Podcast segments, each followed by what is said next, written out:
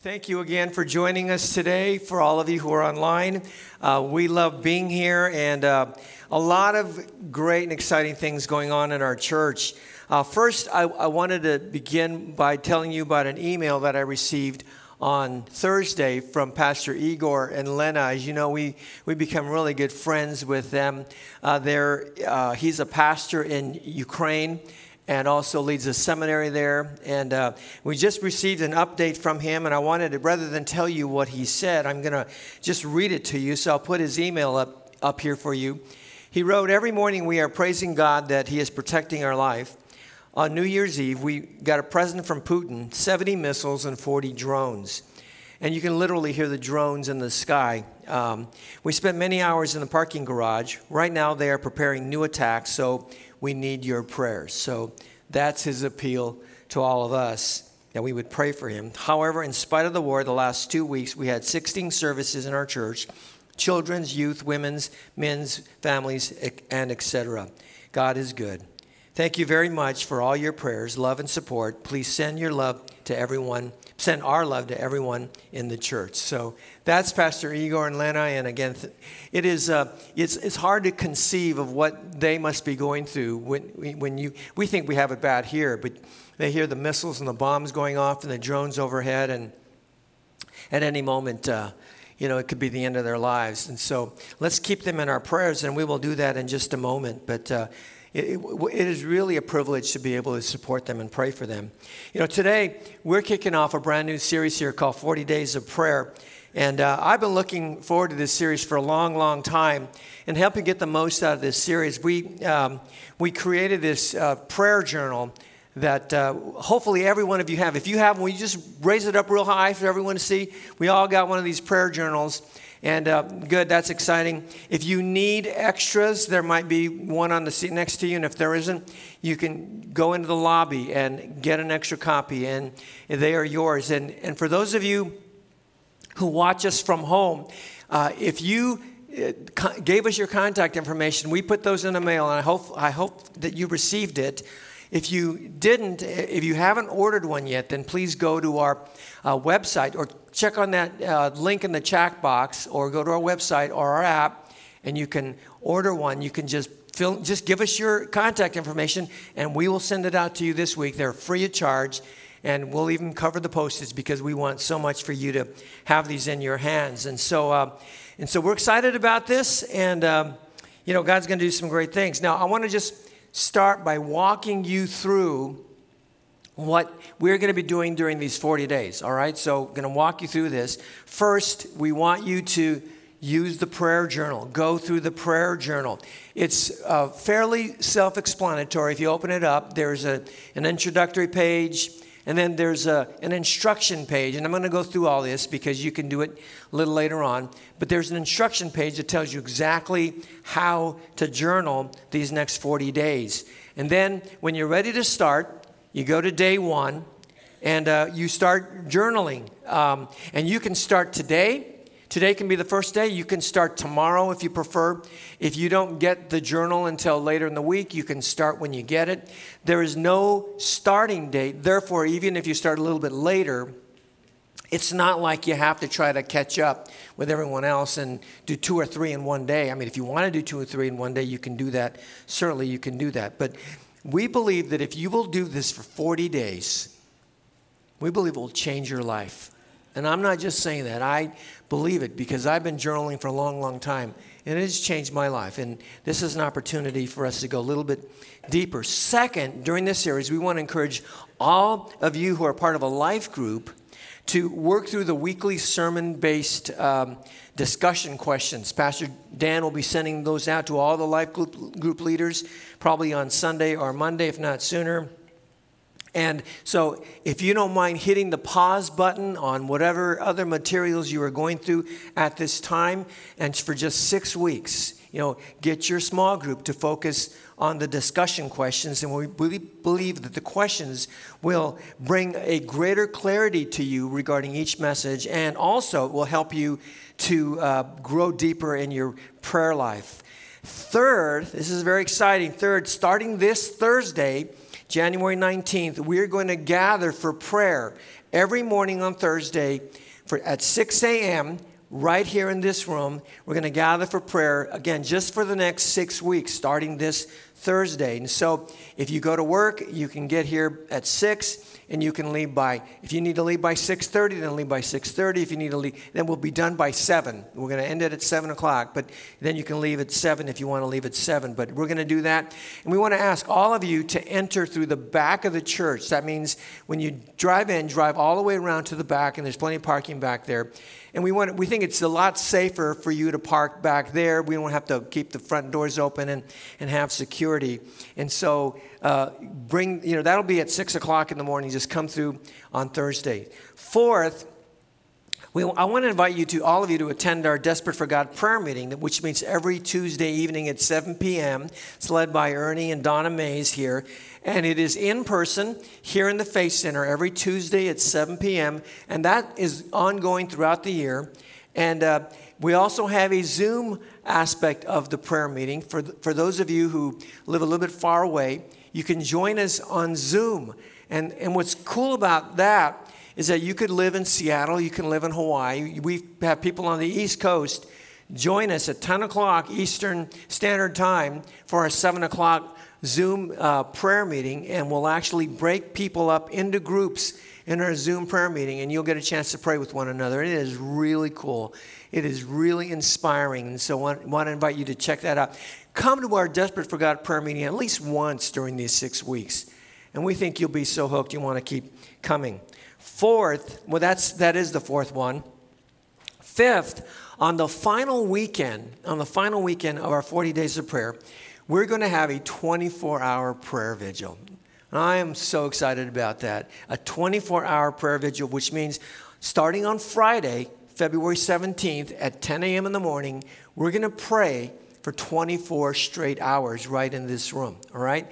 And that means we're going to go from, 7, from 10 a.m. on Friday all the way to Saturday at 10 a.m., which means we're going to pray all day long and we're going to pray throughout the night.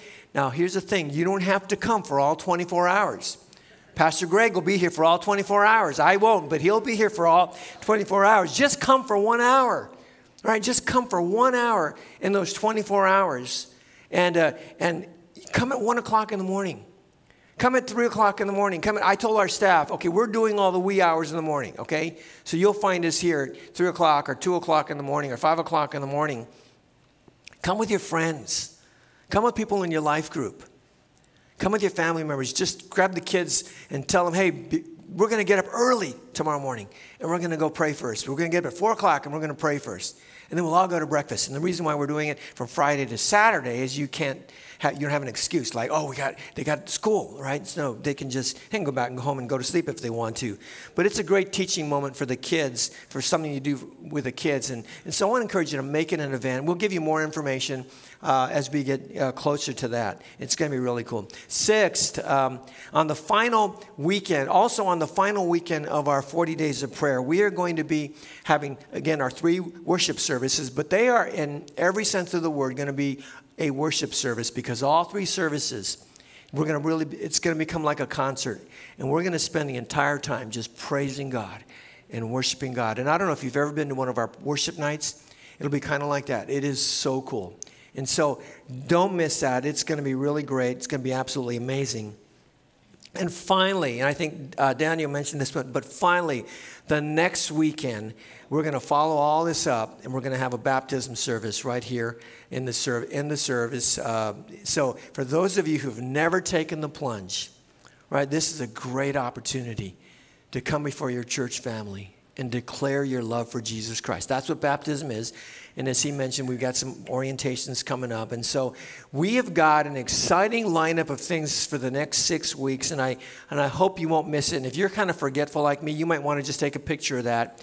And of course, you can always refer to our website, go to check out our app, and all this information will be there. And as we get closer to these things, um, we'll let you know. But first thing, start today if you want with your prayer journal. And then don't forget the prayer meeting on Tuesday night and prayer, uh, Thursday morning prayer at 6 a.m. It is going to be great. We don't want you to miss it. And, and, but you know who would want you to miss all this? The devil would want you to miss all this. You know, I just want you to know he, he would love for you to miss all this because just as God is working, our, our enemy is also working. Trust me on this one. Satan is working, he's pulling out all his stops. He's going to pull out all his stops to get you not to go to church. He's going to get you not come up with all kinds of excuses about why you shouldn't do your prayer journal, about why you shouldn't, you shouldn't come to Thursday morning prayer, Tuesday, Tuesday evening prayer. He's going to do everything he can to distract you and discourage you and attack you, get you to think that prayer doesn't work, but don't let him, don't let him fool you. Prayer is powerful. Resist him, and, and he'll flee from you, and God will do some wonderful things in your life. All right? So, now before I get into today's message, I want to pray, but I just have one prayer request that I want to share with you, and this is kind of a tough one.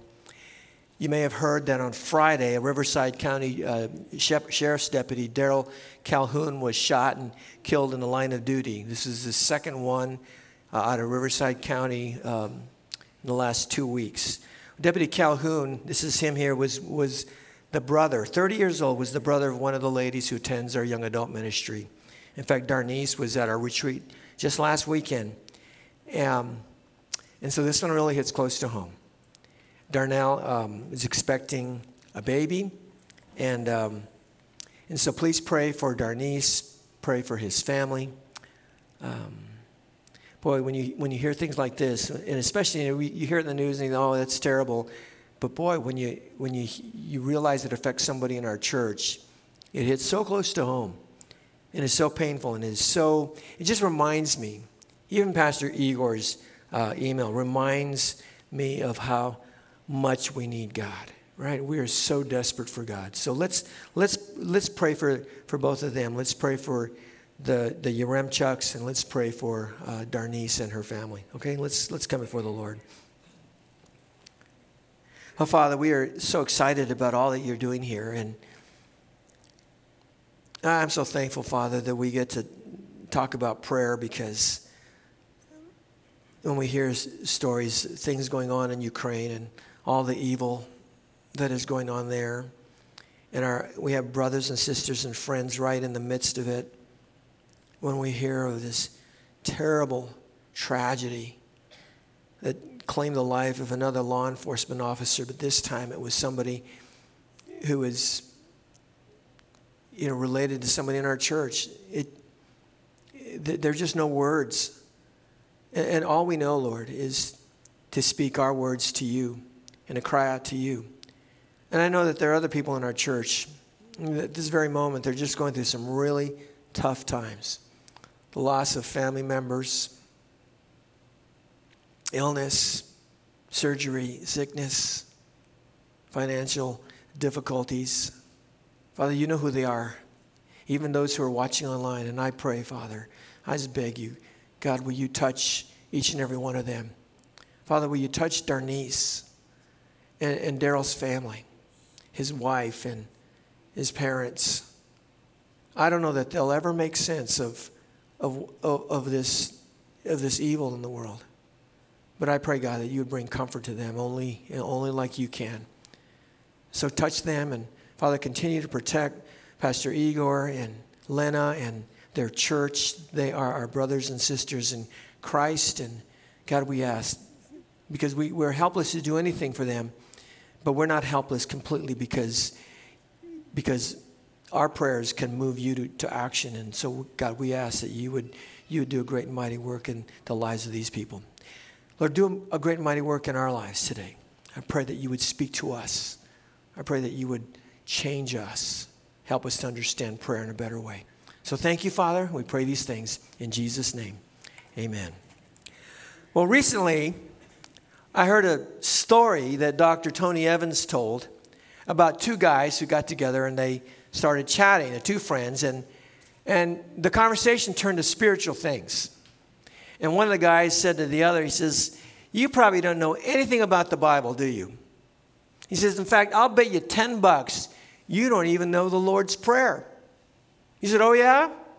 All right, you're on. They shook hands. You're on. I know it. All right, well, let's hear it. So the man began. He said, Now I lay me down to sleep. I pray the Lord my soul to keep.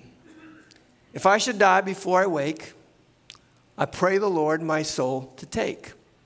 And the man, just the other man, just laughed and he said, ah, and he reached in his pocket, pulled out 10 bucks, and said, I didn't think you knew it.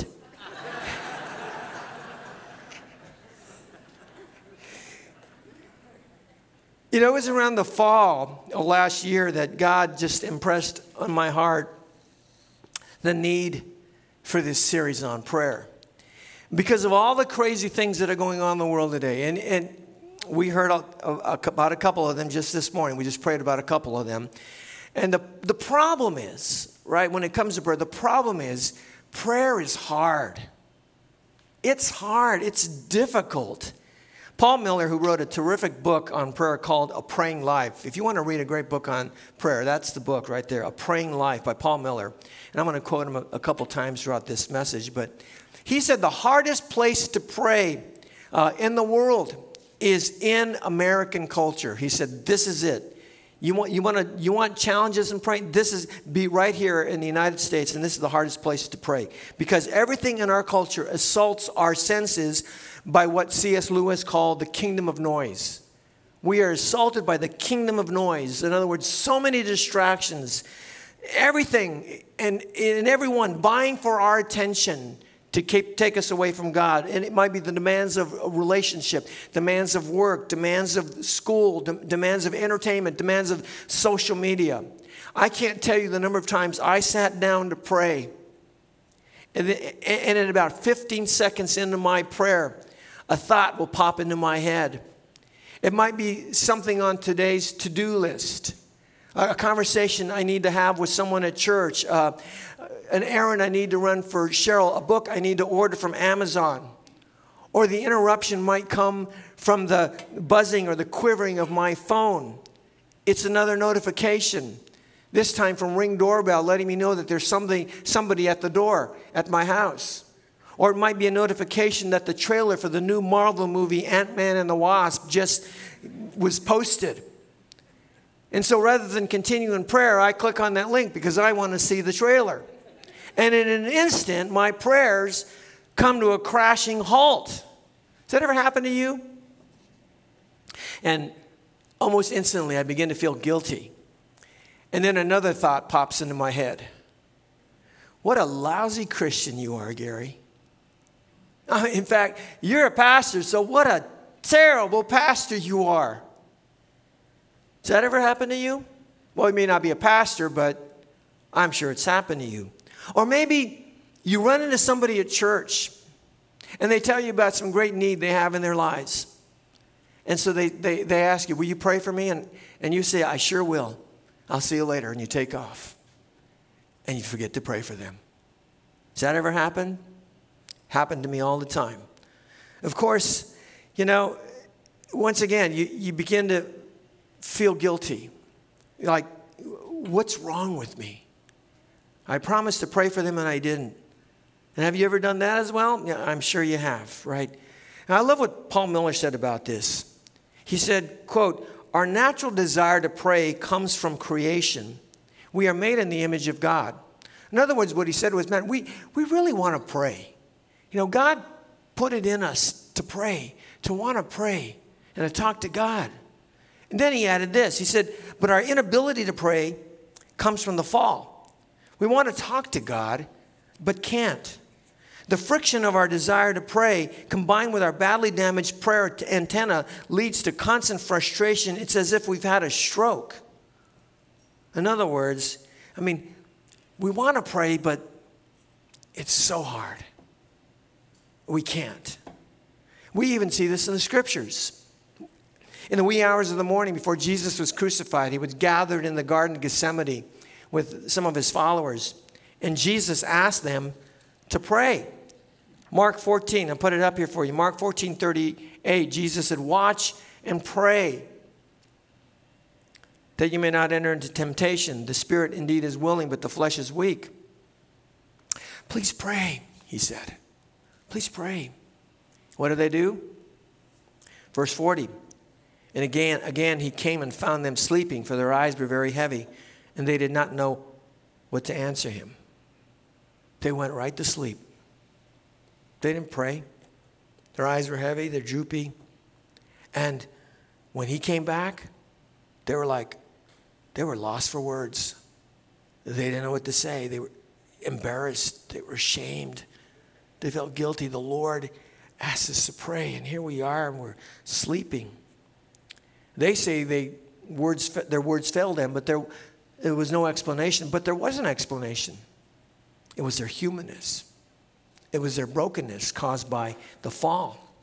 And that's why praying is, is such a difficult proposition because we're constantly battling our humanness and our desire to pray, but we're constantly battling our humanness. So, how do we overcome the obstacles and how do we begin to pray as God intended us to pray? Well, you might read a good prayer book like Paul Miller's book. I've read a whole bunch of books on prayer. You might join a Bible study on prayer so that you can learn more about prayer. You might hear a good message on prayer. In fact, we'll hear, you'll hear five or six of them in the next few weeks. You might attend a prayer meeting and say, Well, I'm just going to go and try to pray. You might make every effort and, and to wake up at 5 o'clock in the morning. I'm just going to wake up at 5 every morning to pray for a whole hour before you go to, to church. And therein lies the problem. Therein lies the problem. Unless you possess the discipline of an army general, very likely after a few days, after a few weeks, after a few months, your commitment to prayer is going to begin and wane, and things creep in, and you get busy, and thoughts pop into your head. And uh, before you know it, prayer kind of just falls off the grid. Well, Miller said something rarely, very interesting in his book that I think is one of the most profound statements on prayer that I've ever heard. And, and, and I'll put it up here for you. Here's what he said Oddly enough, many people struggle to learn how to pray because they are focusing on praying and not on God. Isn't that good? We struggle to pray because we focus on praying and not on God. That, that statement just hit me right between the eyes. Uh, in, in our quest to become people of prayer, so often we focus on prayer and not on God. You see, the problem is prayer is not the end, God is the end. Prayer is the means to the end. It is not the end. God is the end. So if you don't get anything out of this series or today's message, I hope you get this that prayer is not about prayer, prayer is about God. Prayer is all about God. Now, for those of you who are familiar with uh, my story, I became a Christian at Pepperdine when I was 20 years old. Uh, before that fateful day, and I can tell you the date, I won't tell you the year, October the 10th, when I walked up in front of the chapel and gave my heart to Christ. But before the, that faithful day when I did that, in the days leading up to that, in the weeks leading up to that, I got involved in a Bible study and all those kinds of things. And uh, I had never talked to God. Up until that point, I had never talked to God, but I had chanted. I chanted. See, whenever my parents took um, me and my brother to the Buddhist temple, uh, we would say this phrase over and over and over again. Uh, we chanted because that's what Buddhists did, and it was it was in Japanese. And here's the thing: I had no idea what I was saying, and I had no idea why I had to say it over and over and over again. Couldn't I just say it once and that's enough? No, but you got to say it over and over and over again. And uh, I had no clue what I was saying and, and why I had to say it so often. So this time, this week, for the very first time, I looked up that phrase. I looked up what I was chanting. I looked it up, I Googled it, and I found out what it meant for the very first time, and I was shocked at what I learned. I'm not going to tell you what it is because I'm not going to advertise it. But according to several Buddhist websites, the phrase that I grew up reciting over and over and over again was Hail Buddha. How about that? Hail Buddha or homage to Buddha. And the reason why you have to say it over and over and over again is because in Buddhism, the way you attain rebirth in what they call the pure land, you want to get into the pure land, the way you do it is by chanting the phrase over and over and over again. You got to keep doing it. Once is not enough. And thus, Buddhism is a religion of works, just like all the other religions in the world. It's a religion of works, meaning you got to do something to get something. That's how religions work. You got to do something to get something. And uh, that was the extent you got to, in order to get to the Pure Land, you got to chant and chant and chant and chant. That was the extent of my prayer life when I joined that Bible study. And uh, I don't think I've ever shared this with the church, but in the weeks leading to my decision to become a Christian, as I was in this Bible study with these guys, doing a deep dive into Christianity, which I knew nothing about, something strange started happening to me. Something really strange started happening to me. When these guys were done praying in our Bible study, they would, they would pray. And I was so blown away by their eloquence. And, uh, and then one day, I found myself praying. It was the weirdest thing. I found myself praying. I'd be walking to class, and I, and I found myself, I would catch myself talking to God. It was so weird. I remember to this day, even though it was decades ago, or I would be in the library studying for an exam, and out of nowhere, I would find myself just talking to God. And I wasn't closing my eyes. Remember that distinctly. I wasn't closing my eyes, I was just talking to God. As naturally, and it came as naturally as I would talk to you. When I lay down to sleep at night, I found myself thanking God for the day. And this was so out of character for me because I'd never talked to God ever in my life before. I chanted, but never talked to God. And somehow I just found myself drawn to Him just drawn to him. First, because of his love. The guys would tell me in the group, Gary, God loves you. Do you know that God loves you? And I would think, what? Why would he love me? Well, why would he love me? Uh, I'm not a straight A student. You know, I'm not a Calvin Klein model. I, I don't have the heart of Mother Teresa. Uh, I don't come from a prominent and wealthy family. I was a nerd right? I was as I was as ordinary as ordinary can be. I've told you that before. I was ordinary. I, I was uh, at the top of the class in terms of ordinariness. And on top of that, I was selfish. I had, I had lust in my heart. There were parts of me that were so broken. And I was the guy had to go to the temple and say, Hail Buddha, Hail Buddha, Hail Buddha, over and over and over again. Why would God love me? And I didn't figure it out until years later, reading the Bible, getting into scriptures, it dawned on me why God loved me. And it was just because. He loved me just because. God loved the Jews in the same way. Take a look at what Moses said about God's love for Israel in Deuteronomy chapter 7. Moses, speaking about God's love for Israel, he said, For you, the Jews, the people of Israel, are a people holy to the Lord your God. The Lord your God has chosen you to be a people for his treasured possession out of all the peoples who are on the face of the earth. It was not because you were more in number than any other people that the Lord set his love on you and chose you, for you were the fewest of all peoples, but it is because the Lord loves you. I mean, God didn't love the Jews and choose them to be his treasured possession because they were the most powerful people on earth, because they were the awesomest people on earth. Is awesomest a word? I don't know. Right? He didn't love them because of their numerical strength or because of their intellectual prowess or because of their physical appearance. He just loved them. Just because. Verse 8. And I came to learn that he loved me in the same way. And, and guess what? He loves you in the same way. He loves you just because. You know, when I was a kid growing up, I said I was nerdy and I was awkward, and I had I dreaded I dreaded PE. I dreaded PE because the teacher would line us up. If you're a teacher, don't ever do this, right? He would line you up and he would pick the two best players and then we're sixth grade, right? And pick the two best players, and he would ask them, made them team caps, and they had to pick the teams. And I hated PE, and we were getting ready to play kickball or dodgeball, and I hated it because I always got picked last. It was me and Bonnie. Seriously. I'm not to I, I hope she's out there. You know, I don't know, but I won't tell you her last name, but it was me and Bonnie.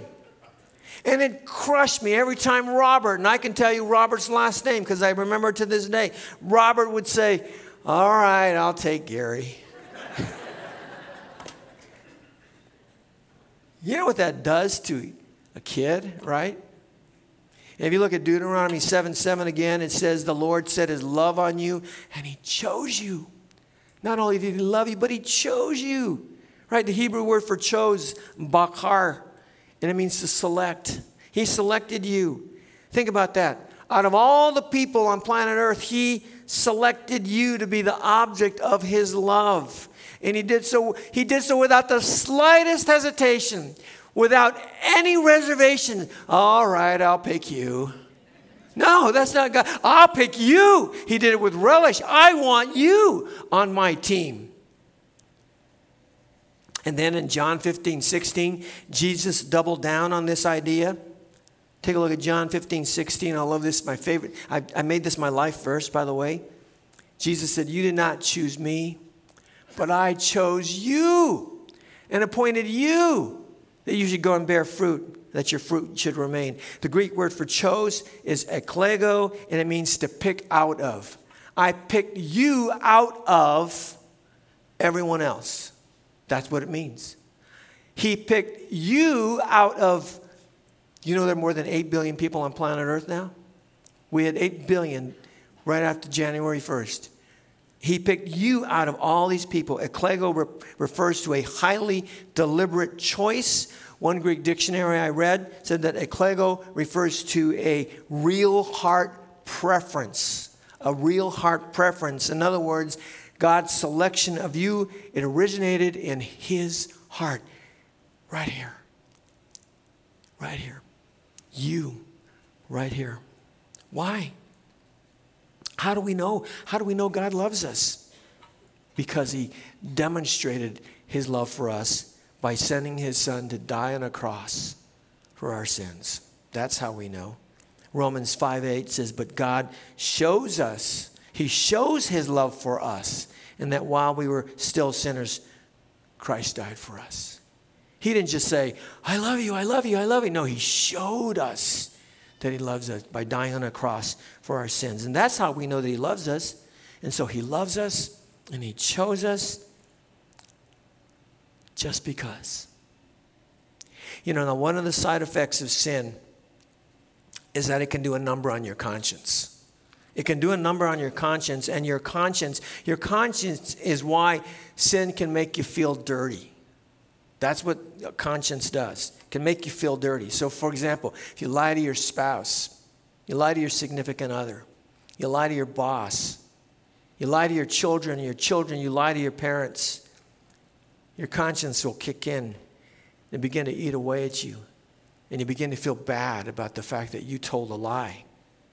Or you get high. Let's say you get high on alcohol or pot. It may feel good for the moment, but then your conscience will kick in, and after a while, you begin to feel really sickened by that high. Or if you watch porn, it can be really euphoric for the moment, but after a while, you begin to feel absolutely filthy. That's your conscience. It's, it's, here's the problem it's when you don't feel anything that that's when you begin to, sk- to skate on thin ice, when you don't feel anything. The Bible refers to this phenomenon as having your conscience seared. That word seared is the word cauterized.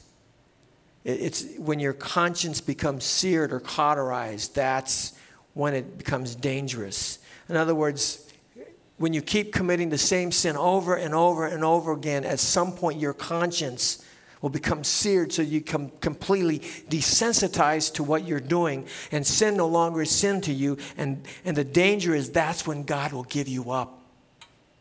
He'll say i give up. Do what you want. And we see that in romans 1 that's a danger. That brings me to one of my favorite verses in the old testament. Isaiah 118 says, Come now, let us reason together, says the Lord. So this is God speaking. Come now, let us reason together, says the Lord. Though your sins are like scarlet, they shall be as white as snow. Though they are red like crimson, they shall become like wool.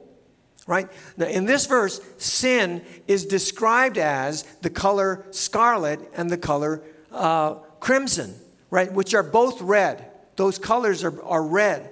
Now, red, the reason why red was chosen to depict the color uh, was the color red was chosen to depict sin is because it goes back to verse 15 put it up here for you which says that the people's hands were full of blood right? And they, they were they were murderers. They were violent. And so sin uh, was represented by the color red. And, and i want you to make note of the, the word crimson here which in the hebrew is the word tola. This is really interesting. Stay with me on this one, right? The definition of tola, Hebrew crimson, tola. Tola, you know what it means? It means worms. It's a, it's a noun, worms. And so, uh, let me show you. Here's a picture of tola right here. This is a picture of tola. Worms. That's what tola is. That's what crimson is. And did you know there's an actual word for a whole bunch of worms? It's the word clew, right? English lesson here C L E W. Never knew such a word existed, but I looked it up. A clew of worms would be a whole bunch of worms, right? And thus, sin is like a clew of worms. That's what this says in Isaiah. And we see this in Isaiah 14 11. 14 11 says, Your pomp is brought down to Sheol. Sheol is the place of the dead. Your pomp, your pride, in other words, your arrogance is brought down to the place of the dead. The sound of your harps, the maggots are laid as bed beneath you, and worms are your cover. In other words, those who are prideful will end up in the place of the dead, where maggots will be your bed and, and worms will cover you up. And the point is, a clew of worms will literally devour your soul. Sin will devour your soul. That's what sin does. Now, now take a look at the contrast. Isaiah 118. The contrast is in that second phrase, they shall be as white as snow, though they are red like crimson, they shall become like wool. The contrast is the whiteness of snow. It is the whiteness of wool, which represents purity. White represents purity. The promise here is that our sins will be washed away the, our sins will be, com- we will be made completely clean. Your slate will be wiped off. You will be white as snow, white as wool. Colossians 2:13, Paul said, "When you were dead in your sins, that's what sin does, right? It kills us. When you were dead in your sins and in the uncircumcision of your flesh, God made you alive with Christ. He forgave us all our sins. Because Christ died, God forgave me of all my sins. And recently I came across a prayer by one of the Puritans. It was written in Old English. And I'll read it to you just as he, he wrote it. There was no name to who wrote who, who said this prayer, but here's what it said, and I love it. He said, It is fitting thou shouldst not regard me, for I am vile and selfish. Yet I seek thee, and when I find thee there, when I find thee, there is no wrath to devour me, but only sweet love. Man, I love this. In other words, what he was saying is, it is fitting that you should regard me. I get it, God. I get it that you would not regard me, for I am vile and selfish. Yet I will seek you, and when I find you, when I find you, there is no wrath on your part that will devour me but only your sweet love. I love that prayer. Isn't that a great prayer? Another reason why I was drawn to the Lord was not simply because He loved me and He chose me just because, but because there was no wrath to devour me. I, there was no condemnation in Christ.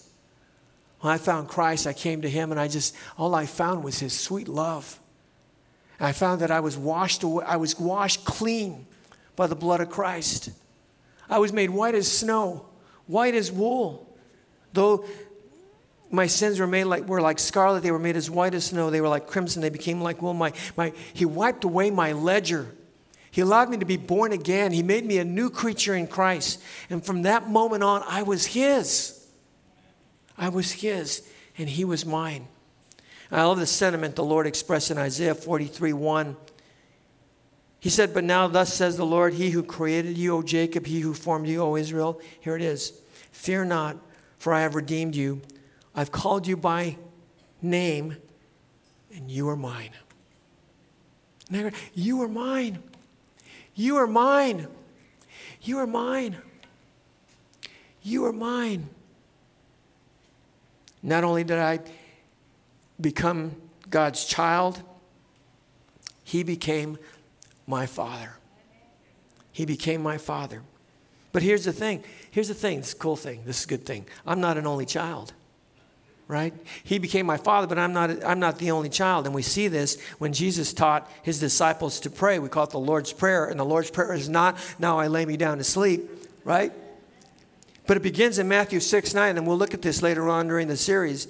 But Matthew 6 9, Jesus said, Pray, pray then like this Our Father, who art in heaven, hallowed be thy name, and on and on, right? Our Father. In other words, there's more than just one child in his kingdom. Right? We are all his children, therefore, he is our father. He's not just my father, he is our father. It is plural. He's your father too. And the point is that God is relational. He is relational, He is personal. God is not God. Oh, God. No, He's my daddy. He is my father. Second Corinthians 6:18 says, "And I will be a father to you, and you will be sons and daughters to me," says the Lord Almighty. You're my daughter. You're my son. You're my son. You're my daughter. We are his father. And right out of the gate, so right out of the gate, in those early days of my faith, I got a taste of what it was like to be a, to be a Christian and start talking to God. And praying was the easiest thing. It was so natural, it just came so easily. You millennials call it organic. It's just organic, right? That's what prayer is, right? It's the, that's the easiest thing to do. But in our request to improve our prayer life, we tend to put all the focus on praying. I got to pray. I got to wake up at 5 o'clock in the morning. I got to do all these things. We got to stop putting the focus on praying and start putting the focus on God. When you put your focus on your Father, you, you will want to pray all day long. You will want to pray all day long. You know, when I started talking to God, I experienced a peace a serenity, um, a, a divine presence that I can only describe as uncanny. It was as if, for the first time in my life, this 20 year old kid was living in the presence of, of God. And that's what it's like. And that's my hope and prayer for you that you will throughout this series, begin to start talking to God because He is your Father, because you are His, because He loved you and chose you just because, because He wiped your slate clean. Let me close with this. About a month ago, I had a, re, a routine appointment with an ophthalmologist because there's a history of glaucoma in my family. And so, um, because of that history, uh, my, my optometrist, Dr. Dale, uh, he prescribed some drops for me a while back, and he says, "Okay, well, you need to put these drops in your in your eyes um, every single night, right?" And he says it'll prevent the onset of glaucoma, which is the leading cause of blindness among people over 60 years old. So when I went to see the ophthalmologist, he dilated my eyes, was checking my eyes and all that kind of stuff, and he said, "How often do you use your drops?" And I thought, okay, you know, I'm a pastor, I can't lie, all right? So about three or four times a week. Hmm, he said, okay. He said, and then he said something to this effect. He said, there is a possibility that you could go blind because you'll get glaucoma because you're not using the drops every single day. There is that distinct possibility that that could happen. And I just sat there and I was like stunned. Like, wow. And I thought, what would happen if I go blind? I'd never see my grandkids, if I ever have grandkids. I'll never see my wife's face and my daughter's face ever again. I'll never see another sunset. I'll never see another angel game. I'll never watch another Korean drama on Netflix. and I won't be able to read my Bible. And then the doctor said this I'm not kidding you. He said, if you knew, he said, if you knew that by putting these drops in your eyes every single day without fail, every single day, if you knew that you did that, it will keep you from going blind, will you do it? And I said, of course, absolutely. And then he said, then do it. Put them in every single day. Don't miss a single day. And I haven't.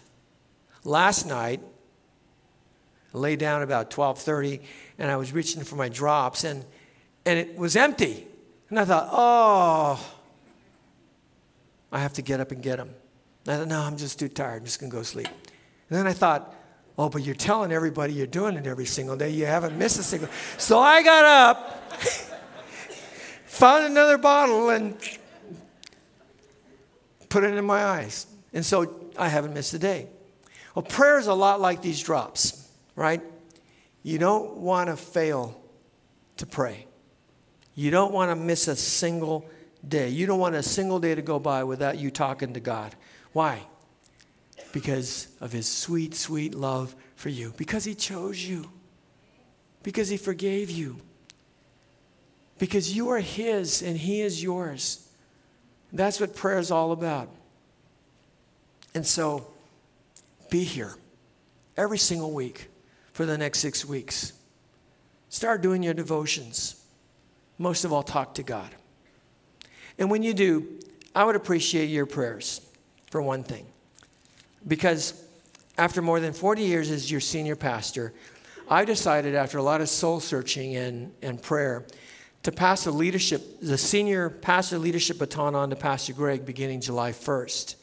Now, I'm not going to use the word uh, retirement because I disdain that word, and you don't retire from preaching the gospel, and you don't retire from a calling, right? But I believe time has come to pass the, the mantle of leadership on to Pastor Greg. And I don't plan to ride off into the sunset. I don't plan to spend all my time playing uh, pickleball or going fishing. And I'm not going to another church because this is my church and you are my family, all right? I plan to be around here and I want to continue to do, do, life with you because you are the most important people in my life. And most importantly, I want to be here to support Pastor Greg in any way that I can. He has said to me uh, that he wants me to be continue to be in the speaking rotation. So um, maybe to some of your chagrin, I'm going to continue to be up here. Uh, I'm going to focus on I want to focus on training leaders both here and abroad in the mission field. But first, I want to, you know, this will be in July, but first I'll take some time off to recharge my batteries. So I'm excited for this new season, and I'm just so thankful that God brought Pastor Greg to us more than 10 years ago. And I believe that God has prepared him. I believe that he's ready. I believe he's the man to lead our church, and I think he's going to do an outstanding job. So, my prayer request is that you would pray for him as he prepares to embark on this new journey and that you would pray for me because I've never done this before.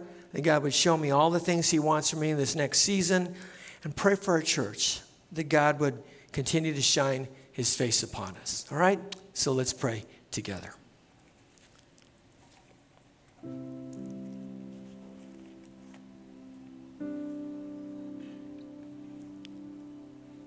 Father, thank you so much. Thank you so much for you.